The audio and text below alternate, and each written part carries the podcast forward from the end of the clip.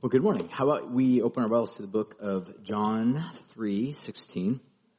Uh, if you've been with us for any length of time, you know that throughout the season we've been going through uh, just a series of themes and ideas around that particular passage, John 3.16. Um, if you guys need a Bible, go ahead and raise your hand, and uh, ushers will get you a Bible. Uh, the themes having to do with uh, the season of Advent, uh, the time that we celebrate when God comes into this world and does what Jesus does ultimately for that purpose. And the three or the four main themes that we've been looking at each week have been hope, love, peace. Today we're going to be looking at joy. Uh, again, want to uh, also just before we even jump in, just encourage you like next Saturday being the Christmas Eve service that we have. Again, uh, we're going to be taking Sunday off, as was already mentioned. Um, there's a variety of reasons for that, but one of which, obviously, we really just believe in the importance of you guys being able to hang out with your family, and as well as our staff to be able to do that as well. Um, so we're going to put our eggs and our just our, our, time into the Saturday evening time together. Really looking forward to that. Uh, if you have family members or friends or neighbors or people that you know or coworkers that maybe either don't know Jesus or they're far from God or they maybe at some point walked away from you know, the church or Jesus or whatever, they're at some state of, you know, not necessarily connected to the work that God wants to do. Um, these are really unique opportunities to invite people. People will come if they're invited. It's just one of those times out of the year culturally. I mean, even though uh, America, for the most part, has kind of become more of like a post-Christian culture and society, there are still people that have this sense of like, oh man, but I kind of want to go to church on Christmas or Easter or something like that. And so they will come if they are given an invitation. So think about that, pray about that. In fact, before we even jump in, I would actually even just love to pray right now for you. So right now, just a little practice. Think about somebody in your life right now, a neighbor, family member, son, daughter, mom, you know, grandpa, grandma, whatever think of somebody uh, that maybe you can ask. And I want to just pray right now, and then we'll jump into the teaching. So let's do it. Uh, Jesus, right now we come and we bring before you these people. You love them.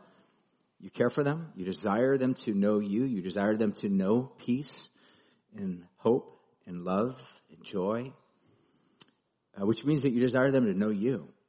You're the source of it all we ask you, Father, even right now, that you would just move and stir in the hearts of people that uh, you have placed us directly, strategically in their lives. So, God, give us uh, boldness and courage, opportunity to invite them to come, to just be a part of maybe what you want to do, and uh, just uh, use it as an opportunity to awaken people's hearts and souls and uh, minds uh, to life in you.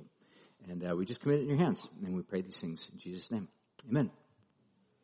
So uh, each week we've been looking at a particular theme. Today we're going to be looking at the theme of joy. Uh, this, again, all of this is connected to John 3.16. Before we even jump in, I would just want to read that passage, and then we're going to be doing what we've been dip, typically doing each week is listening to a Bible Project video uh, corresponding to this specific theme. Today we'll be looking at joy. But I want to read this particular passage first. Just again, listen to it, think about it. Again, it's one of those passages, uh, if you're overly familiar with it, it could just be like, you know, white noise in your head when you hear it. Um, my invitation for you is to maybe to unplug from that past uh, white noise and just listen to it afresh. Here we go, John 3.16. For God so loved the world that he gave his only son, and whoever believes in him should not perish, but have eternal life. And this is the word of the Lord. And so we're going to right now watch this little video on joy, and then we'll get to work looking at some teaching from this particular passage.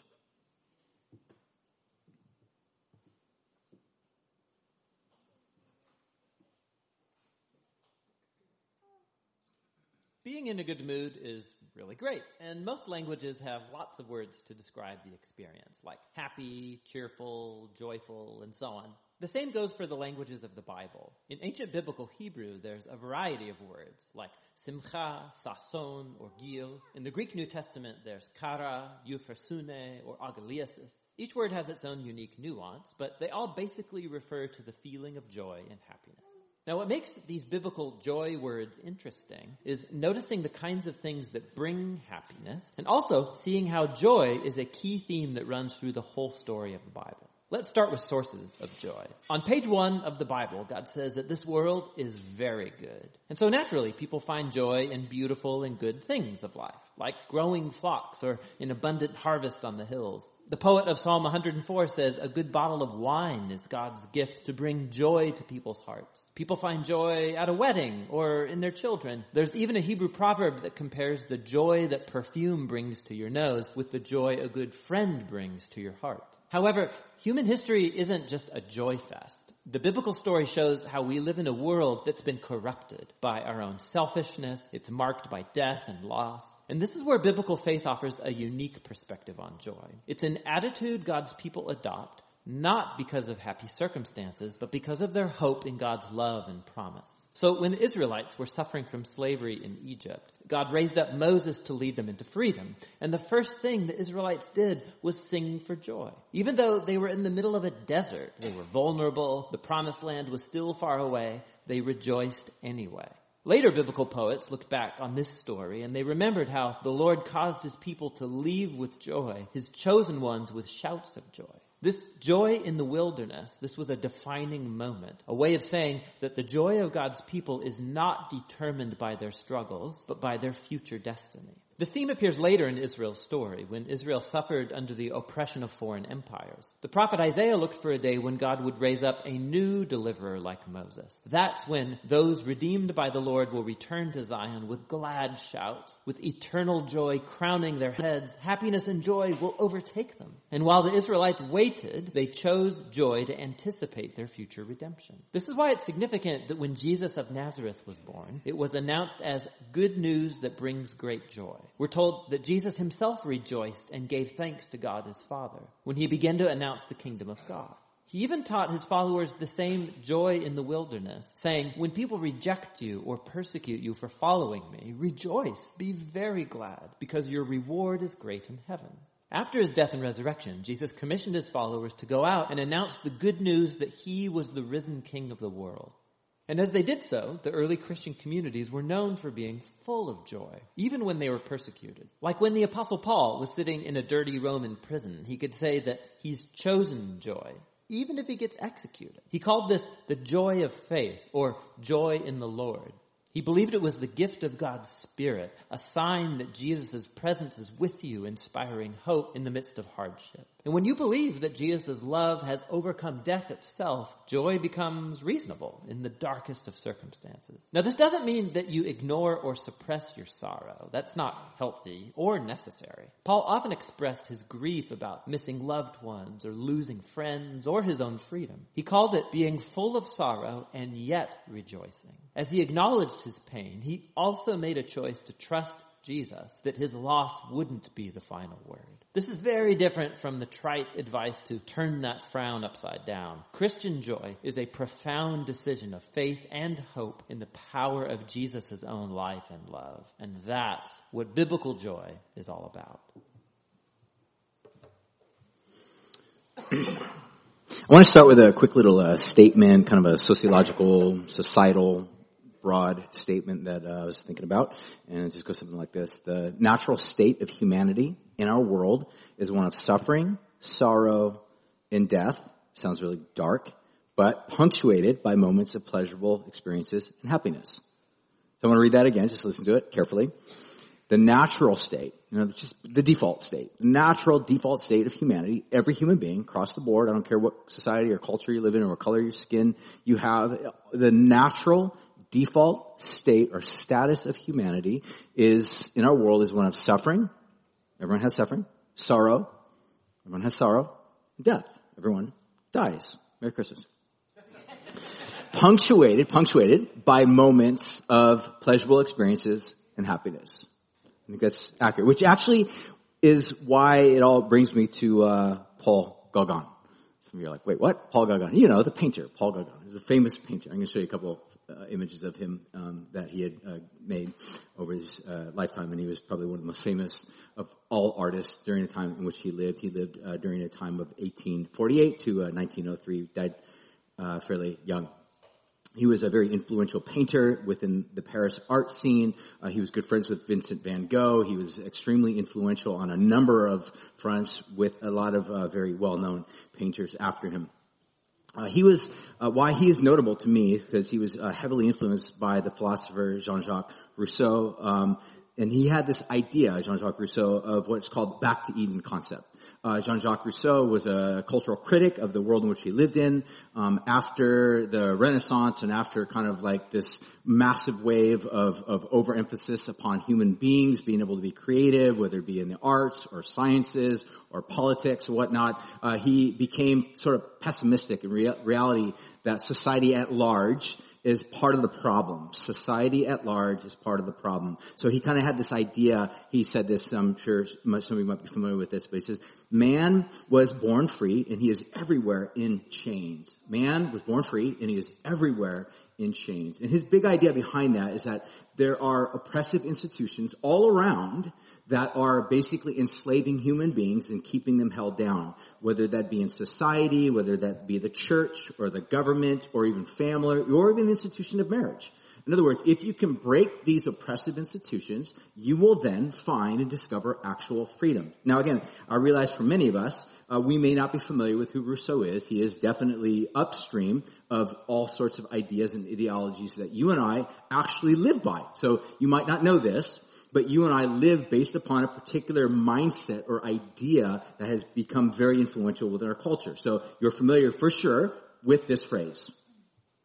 Follow your heart. Follow that upstream, that will come from Rousseau. And it was the big idea that follow your heart. Do what you feel is right. If there is an institution standing in the way, whether it be a spouse or a child or a job or a career or a religion or a mom or dad or, you know, cranky old grandma. Break the institution, enter into the new world where you can then express yourself and you will fully come to life. That was his big idea. Uh, why he was so important in terms of shaping the mind of Gauguin was that as he was looking at society at large and uh, replicating his understanding of society at large by way of his paintings, uh, one of the things that he got frustrated with overall was uh, the French European scene in which he was living in. He described it as artificial and conventional. So he ultimately sought to leave it than to quote, go back to the source of humanity in its pure, good, uh, form of infancy. Infancy. Um, he was looking for what was commonly known as the noble savage. Maybe you're familiar with that phrase as well. And again, it takes all sorts of shapes and forms and a variety of different forms of literature. But the big idea was this: is that if you can find a human being that has been untouched by culture or society or religion or the various institutions that have like kind of been scattered abroad throughout the European scene, what we would call white Western, you know, Christian normativism, normativism, uh, then you can find a person that truly is living their best life. They're good. There's nobility that will define the landscape. And so Gauguin uh, basically went out looking for this. So he actually left his wife and kids because they were oppressive institutions that were part of the downfall of his life. So he leaves his wife and his kids, moves to Tahiti, and he's there spending many, many years just observing, watching. One of the things that he discovered when he moved there, in fact, I'm going to show you this next painting of his. This is uh, one of his most famous paintings that he had actually had uh, uh, um, done during this particular time while he was in Tahiti searching for this noble savage. And again, savage, which is someone that's primitive. Don't, don't, think of savage in a negative way. Savage meaning primitive. They're untouched, unscathed by society at large. And they're noble, meaning they live according to a certain set of rules and ideas and ideologies that are, that have nobility, goodness. They bring joy. They bring longevity. They bring sustainable life and goodness within that. And so one of the things that he realized is that what he found when he went there was this. Cruelty, sorrow, and death. And after this painting, after this painting, the most famous of all his painting, he attempted suicide and he failed.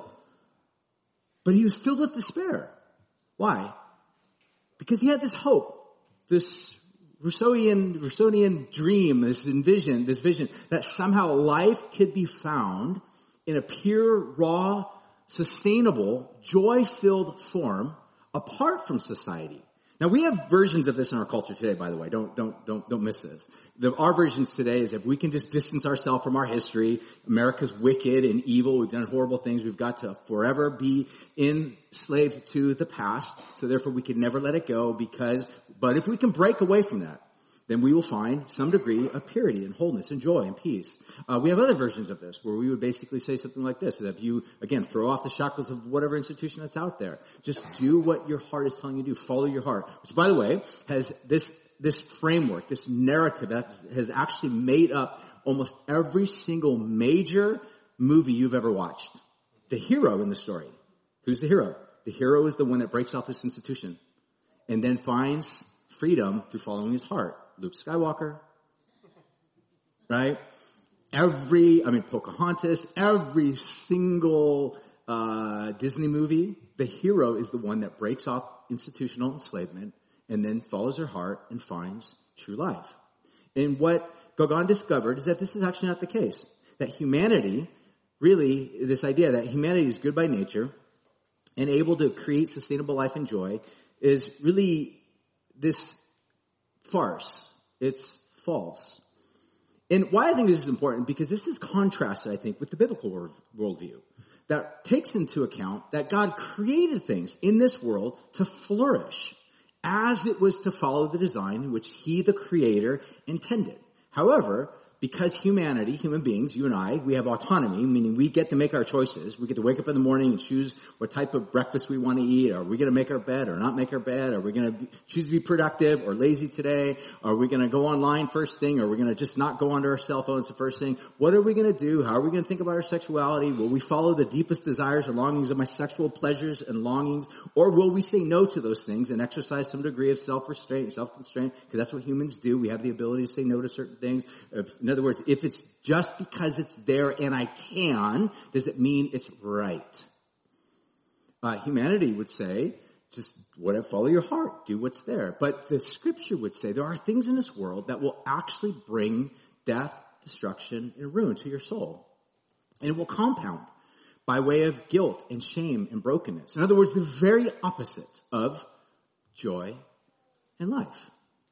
Which is what Jesus promises to come to bring, which is what the passage in John 3.16 is. So, which brings me to basic three things I really want to lay out with regard to this idea of John 3.16. Again, he mentions the idea of being eternal life. I'll just read the little phrase again. That whoever believes in him, Jesus, will not perish but have everlasting life. So question naturally would be, why am I describing joy from this word or this phrase that has nothing to do with even the word joy? Because there's three things I want to bring to light. Number one is an assumption that eternal life is really the counterpart of joy. Joy comes or is derived from this sense of eternal life. And again, if you want way more information on this, just kind of find uh, C.S. Lewis's uh, book on this. He's got an incredible book written about joy, and he goes into way greater detail and depth on this that I would highly recommend just following that and checking that out. But the second thing we'll take a look at is eternal life and joy as contrasted with sorrow and death. And lastly, we'll take a look at eternal life, is really just a gift as well as joy, a gift from God to be received. So I want to jump right in and take a look at eternal life as a counterpart to joy. I think this is important because it helps us to understand, kind of create a map of where do we find our deepest joy. Where does it come from? Again, as distinct, if you want, as the video kind of describes, from happiness, which are just certain happenstances that happen in your life. I mean, again, have you ever noticed that throughout your life, there's going to be moments where your joy peaks and your depression like goes down in deep valleys. It's kind of like this constant roller coaster of like, I feel great today. I feel horrible today. I feel awesome today. I feel like I just want to stay in bed all day today. Um, but joy is something very distinct that God gives. So I want to point out a little bit about how the scripture kind of details this. Again, the video did a great job with that, but I just want to listen to some of these uh, verses that kind of clearly articulate this. Psalm uh, 16 verse 11 says this, uh, you made known to me the path of life in your presence, and in your presence is fullness of joy. So in the psalmist, he links the idea of joy to God's presence and this path of life. So in other words, God's presence is what is the path of life, and as you are on this path of life with God in His presence, then joy is something that is fueling your soul. John 15 verse 11 says this, these things I have spoken to you, that my joy may be in you and that your joy may be full that Jesus actually cares about your joy, cares about your joy. He prays this. He invites his followers into this. He says very clearly, I've spoken my words to you so that you might attain or have joy. Uh, First Peter verse one, or chapter one, verse eight says, uh, "Though you have not seen him, you love him, and you believe in him, and you rejoice with joy that's inexpressible and full of glory." And so Peter's writing this to a group of people that have never seen Jesus. They they they only know of Jesus by way of secondhand knowledge. They heard someone talk about Jesus. They're like, "I want that. I need that." Then they believed in that, and as a result of that, Peter's writing them, "Hey, look, you guys have never seen Jesus." uh, Peter could say, I saw Jesus. I hung out with Jesus. I was one of Jesus' closest friends. But you guys, unfortunately, you've never seen Jesus. You never heard him actual in the, in the flesh. I did. But his whole point is that even though you've never seen him, you still love him. In reality, that's you and I today. None of us, I don't think, have ever seen Jesus. Um, and yet, those of us who would cling to Jesus say, we haven't seen him, uh, we don't know what he looks like, but what we have is that we believe in him. And as a result of that, his whole point is that there is a joy that's available, that's inexpressible and filled with weightiness, or the word glory. It's just a sense of weightiness. It's sense, it's, it's the opposite of something being shallow or lightweight or worthless. This is the idea of something that has value, worthiness. Uh, so number one, we see this idea of eternal life is really this counterpart of joy. So if you want to put it this way, joy, joy is there because first and foremost we have eternal life. Jesus would say eternal life is this, that you would know the Father. Jesus would say that eternal life is not just something you hold on to or hold on to you. It's found in a relationship. In other words, if you want to go all the way back to the opening sequence of the Bible, you see Adam and Eve, created by God, and God basically declared over them, you can live. All of this is yours. You live as you are in cooperative relationship with me. The moment you say no to me, you will enter into a state of defiance. You will walk away from the path of life.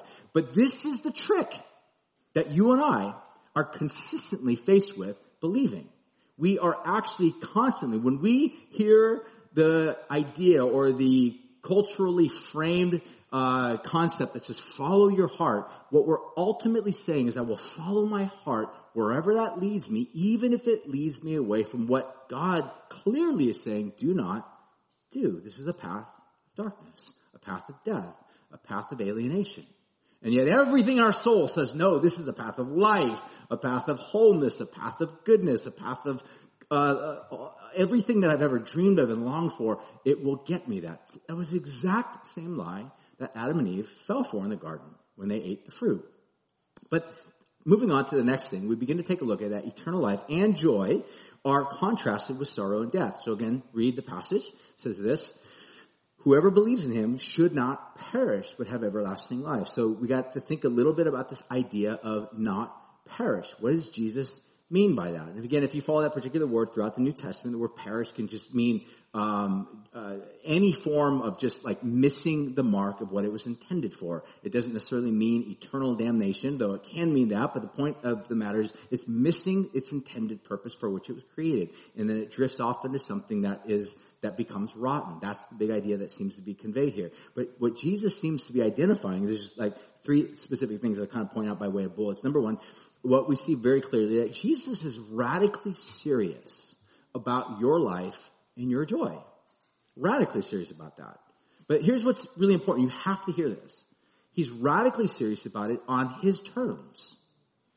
And that is offensive to you and I, especially in this modern world where we think, we've come to believe that everything is on our terms. So when we hear Jesus saying, no, I'll give you life, life in abundance, but it's on my terms. You have to trust me. We hear, you're an oppressor. You don't really love me. You're out to destroy me. You're out to keep things from me. That's what we hear. And part of that is fueled by these caricatures. So we have these caricatures, uh, you know, cartoon images that culture gladly feeds us about God. That God is sort of this angry, frustrated, grumpy, old, white Anglo-Saxon Protestant in the sky that is just shaking his fist at anything that's filled with joy and goodness. That that's God's aim. God is this cosmic, angry killjoy that's out to just ruin your life. But really, what we see is that Jesus is deeply committed to your joy on his terms. The other thing we see is that Jesus used common, familiar part of his own uh, town in which he lived in uh, what was commonly known as the Valley of Hinnom to describe the experience of sorrow or suffering and death. So if you're familiar, there's times when Jesus will describe Gehenna. He'll use the word Gehenna. The word Gehenna literally is derived from a particular actual physical place called the Valley of Hinnom. The Valley of Hinnom has a very, very long, lengthy history. If you're familiar with this, it was literally the trash heap outside the city. So the people of Israel, imagine them living in this city that was a walled city. They had to burn their trash somewhere. They had to burn dead animals somewhere. They had to sometimes even burn dead bodies in some cases somewhere. This was the somewhere. It was just outside of the city. So it was a consistent, constant billowing, uh, Uh, with smoke and fire and stench and grossness. No one ever went, went for Sunday afternoon walks there. It was just, it was kind of like this forbidden place that everybody avoided. It was the Valley of Hinnom. It was always marked or viewed as a place of death, sorrow, and destruction. And so Jesus says, look, this is kind of like the natural state of the human soul. This is the way that humanity as it currently is right now, apart from the life regenerating goodness of God, consistently burning itself out. This is exactly what Gauguin discovered. Even though he was not a Christian, even though he was not in any way inclined to trust God, though he had some sort of religious background that he basically viewed the way Rousseau did as oppressive institutions, he came to the realization that human beings, anywhere you go, are tainted. He wouldn't have described it as sin because he wouldn't use those same terminology that the Bible does, but he would have recognized. And it left him in a state of absolute despair. Because there is no hope. Because if humanity is the ultimate hope, humanity operating in its optimal level is the ultimate hope, then if you can't find human beings operating in an optimal level with love and kindness and generosity towards one another, then is there really hope for humanity? And he came to the realization that no, there is not any really hope. But this is where the gospel, the good news of what God offers comes in so clearly. The last thing I'll read a couple passages uh, with regard to this is that Jesus was also very familiar with the ancient historic prophets. Now the prophets oftentimes spoke a lot about various forms of judgment or brokenness or uh, various, uh, if you want to think of it this way, natural sequences of events or consequences that would befall uh, human beings that if they choose to go in a way that's in opposition to God, that will bring about consequences. Now again, the most obvious one that you can even think of, so silly, but you can even just throw it out there. Like, let's say for example, you were like, you know what? I really see myself and I identify as something that could fly and you go out to the edge of a cliff, 60 foot cliff, and you're just, I'm to fly. You cannot fly. You're not wired to fly. Biologically, you're not capable of being able to fly. If you did that, you would find yourself face to face with the law of gravity and you would lose that battle. No matter how you think, no, again, it's so obvious, so ridiculous, so silly, but the point of the matter is, is that there are ways in which society is wired or designed by God to function and to flourish well. Now you can operate other laws that circumvent the law of gravity, like the law of aerodynamics, and if you can somehow, somehow figure out how to rig the system, you could fly, and yes, you can actually enter into a whole different law, and this seems to be the way that God has wired the world, that there are certain things that if you go against them, you will find yourself rubbing up against death and brokenness. And that's just the natural consequence. It's just what happens when you defy or we defy human uh, or God's way in which he had ordered things to live. So for example, um, the prophets envision a time when God will fully move and sweep over all humanity and all of its brokenness and all of its death and all of its destruction and all of its defiance, and God will bring forth something brand new. So, for example, Daniel, if you also want the counterpart to this particular word, uh, Isaiah chapter 66 is the only time in the entire Bible that the particular word contempt, and I'll read it in its context in just a moment, actually appears. Listen to what Daniel 12 says. Multitudes who sleep in the dust of the earth will awake one day every scholar believes that this is a reference to what's called the final resurrection. They were dead in their graves, and then they arise. Then he goes on to describe, uh, they will, they who are asleep in the dust of the earth, they will awake. Some to everlasting life, and others to shame and contempt. And the words that are basically used there, are shame, contempt. Now again, lastly, in the book of John, uh, Jesus also almost echoes verbatim exactly this uh, idea that Daniel centuries prior had basically put forth. Again, which tells you Jesus isn't, you know, he's not just whipping stuff up out of nowhere. He's interacting with the very scriptures that he himself inherited. Jesus was Jewish. Jesus was part of the Jewish story. Jesus was rearticulating the Jewish story with himself as being the very center of it. Jesus uh, would say this, the hour is coming when all that are in their graves shall hear his voice and they will come forth and those that have done good unto the resurrection of life and those that have done evil unto the resurrection of some of your translations might say damnation. But again, Jesus is literally working with this Old Testament passage in the book of Daniel and he's just simply articulating this is the natural course of humanity. We don't like to talk about this stuff because it's not chipper and happy and fun, but it's important for us to acknowledge the fact that as human beings, made in the image of God, invited by God to partnership with Him, to loving partnership, relationship with Him, though at the same time we have this natural bent to say, I'm going to follow my heart, not the Holy Spirit. And we go this direction believing that it will promise us life and hope and goodness, will oftentimes over and over again actually only deliver brokenness and sorrow, anguish, contempt, shame. Again, we have a culture today that's filled with shame and guilt and regret. The common antidote to that is don't let anybody shame you. You're beautiful just as you are. You are perfect just as you are. Have you heard that? It's, it's, it's a lie. We are broken people. We're not perfect just as we are. There's parts of our lives that are just messed up.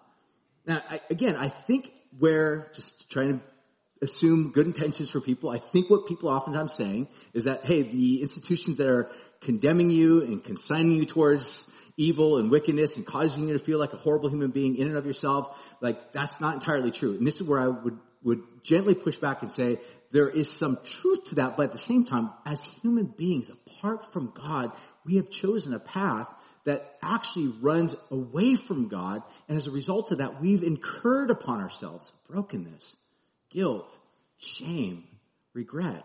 It's real. To somehow just turn that frown upside down and wish it away does not wish it away. So we've also created and crafted alternative ways to be able to do this with this. We medicate. We self-medicate. Rose all day. We do what we can to somehow push the guilt, shame, regret cycles away. The more we indulge in that, the more it just kind of causes us to do something in our soul. Over time, what ends up happening, we end up creating this dehumanizing effect upon our souls, where we're not even really even able to feel anymore. Where our conscience oftentimes can just simply be, what the way New Testament describes it, as being seared as with a hot iron. It's possible to so consistently, so over and over repeatedly, just push down upon our conscience that it stops functioning. It's like a GPS. It just stops working properly. That's not a good place to be. It's in the same way as in our physical bodies. If you, if your pain mechanisms did not work, in other words, the part of your bodily system no longer feels pain, now, some of us would be like, that'd be awesome, but I didn't feel, feel pain anymore. That's, that's only awesome until you like break your leg or your arm and it's like dangling there. Like, what's wrong with your arm? Like, oh my gosh, it's like backwards. It doesn't make sense. I didn't feel it. Like, that's the problem. Like, we should feel stuff. Uh, pain can actually be a means or a precipitator to, towards health and wholeness and goodness. If we allow pain to lead us to the proper places where we can become made whole. So this is the big idea that Jesus seems to be addressing. One scholar put it this way, that hell is a state of those who freely and definitively uh, separate themselves from God, the source of all life and joy. Now again, like I said before, there's a lot of bad press, a lot of false news, a lot of fake news, a lot of propaganda that has gone out there in caricaturing the idea of what hell or brokenness is, as, this, as, uh, as one author described it as this underground torture chamber where God has this eternal whip and will forever, eternally be torturing human beings. That's propaganda. That the scripture does not teach that. That's false. Hell is this natural state that human beings, apart from a God who loves us and intervenes and puts to stop all of those forces that are destroying and ruining our souls. And that are causing our broken GPS to desire and long for things that take us far away from God. And then God restores and renews us and brings us back to a place of wholeness. This is what God's good gift is all about. So that eternal life and joy are really ultimately contrasted with sorrow and death. And I want to move on to the very next thing as we wrap this up. That eternal life and joy ultimately are the gift of God to be received. So God cares about all human beings. God cares about the state that human beings live in in terms of dealing consistently and constantly with these cycles of suffering, brokenness, pain, death. God cares about these things. And he does something about it by coming into this world and stopping it in its track, tracks. God's aim was to, to, to bring to death death itself. In other words, to kill death, to remove death and all the consequences that bring about death which is sin and rebellion and turning away from God in that sense that constantly keeps feeding this narrative in our soul. It says, follow your heart, follow your heart. You know what's best. You are right to yourself. You are a law to yourself. At some point, that path leads us down to darkness. And when we begin to realize that, then we find ourselves in a place of realizing that our guilt, shame, regret cycles are actually linked to us following this false narrative. And now we can break free from that. In other words, truly be free the real freedom that Rousseau envisioned is found by coming back to the one who created us and who truly loves us and who has an intention for us that's far beyond what we can ever even imagine or envision. He truly has a design for our lives that as we step into it, we begin to discover that both life, eternal life, and joy are available. So Paul succinctly puts it this way. Romans chapter 5, verses 18 through 21. I'll just read it. Listen to what he says he's kind of summarizing all of human history. Just listen. So he kind of essentially goes all the way back to the very beginning. And he says, by Adam's or by one man's disobedience, many were made sinners. And I added this little phrase, bringing shame, contempt, and death. By one man. So that's what Adam experienced. If you follow the life of Adam, you look at the story of Adam, you begin to realize that Adam experienced, no doubt, shame, contempt, and death. Was it God who is like throwing these on him like lightning bolts, like Zeus? No, these were just the natural consequences of what happened. Adam, you followed a voice that was not the voice of God, but it was the voice of the serpent. It promised you much, but had nothing to ultimately deliver. And as a result of that, you found yourself engaging and programming with death. It says, so by Jesus' obedience, many were made righteous. Where sin abounded, grace abounded all the more, so that as sin reigned in death, grace also more reigned through righteousness, leading to eternal life through Jesus Christ our Lord. And Paul's whole point is that eternal life, this gift that God gives, it's not something you merit. You don't earn it. You don't work hard to get it. You don't buy it from God. It doesn't matter how much money you have or how much claim you have to whatever, how influential you are, how many followers you have on Insta. None of this matters to God. God looks at broken people that have come face to face with their own humanity and brokenness and guilt and shame and realize, I don't know where else to turn. And it's in that context God says, I have life to give to you. All Adam gave you was what you're experiencing now. That was the wage of Adam. You're a son of Adam. You need to become a son of God. And you can't do that on your own. You cannot birth yourself, just like Jesus said in John chapter 3, the beginning part of that chapter, which was dealing with Nicodemus. You cannot make yourself, you cannot wish yourself back into your mother's womb and come back to life, but you can, by God's grace, be made brand new, made alive. In other words, salvation and thus joy are a gift from God. I would argue the greatest gift of Christmas. God comes into this world. It's one of the reasons I believe that at the time of Jesus' entry into this world. It says that there was this declaration, glory to God in the highest and peace and goodwill to all mankind. This idea of joy, just exuberant joy over this dank, nasty, dingy, you know, manger. But in the midst of those circumstances, there was a sense of joy has come because eternal life has finally arrived. God has finally come in to do something with the brokenness that's pervasive in our culture. And we all know it. We all experience it. Whether you're a Christian or a straight up atheist, We all come face to face with its contours. And yet God continually steps in over and over again and says, I've provided an alternative way that ultimately brings forth life. So, the last thing for us to consider and to reckon with is have we received that gift of God? How do you know if you've received it? Because you're always joyful? No. No. The Christian life is oftentimes one, as I mentioned in the video, or I mentioned in the video, that there will be moments of joy and there will be moments where life just is filled with suffering. But even in the midst of that suffering, there's a sense of, God, you're still in control. God, you still love me. God, you are still for me. Life is hard. There are things that are tough. There's sin all around me. There are sins that have been done against me pains in which I'm working through, pains in which I've caused and inflicted upon other people that I care about, and I'm still living very much so in the midst of a very, very soiled world. And yet, in the midst of that, life has come, and therefore, joy is available. Have you received it? Let's all stand. I want to invite you into a practice. So if you want, you want to just close your eyes, and uh, I want to wrap it up with uh, inviting you to think about and to consider what are those areas in your life right now that joy is needed. A life of God is, is needed. In other words, in its place right now, you may be dealing with various forms of death. Um, and how do you know if you're dealing with various forms of death or joylessness? Because in its place are these continual cycles of guilt, you feel guilty, shame, you feel bad for things that you've done, things that have been done to you, and regret. Like, man, I really wish I would have done something different.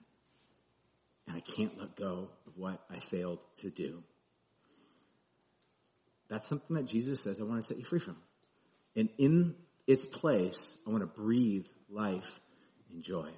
So Father, right now, as we come to you, we cast before you just our need, uh, we invite you, Holy Spirit, in this place by your presence to flood, flood our hearts. All those areas that are filled with darkness, pain, sorrows, guilt, shame, regret, defilement, all of those areas, God, in their place, bring forth newness of life and joy that you alone can bring. We look to you, Jesus, as the author of all of this. Even in the midst of a broken world, we trust you as the one that has come to deliver and bring life. And we pray and ask all these things in Jesus' name. Amen.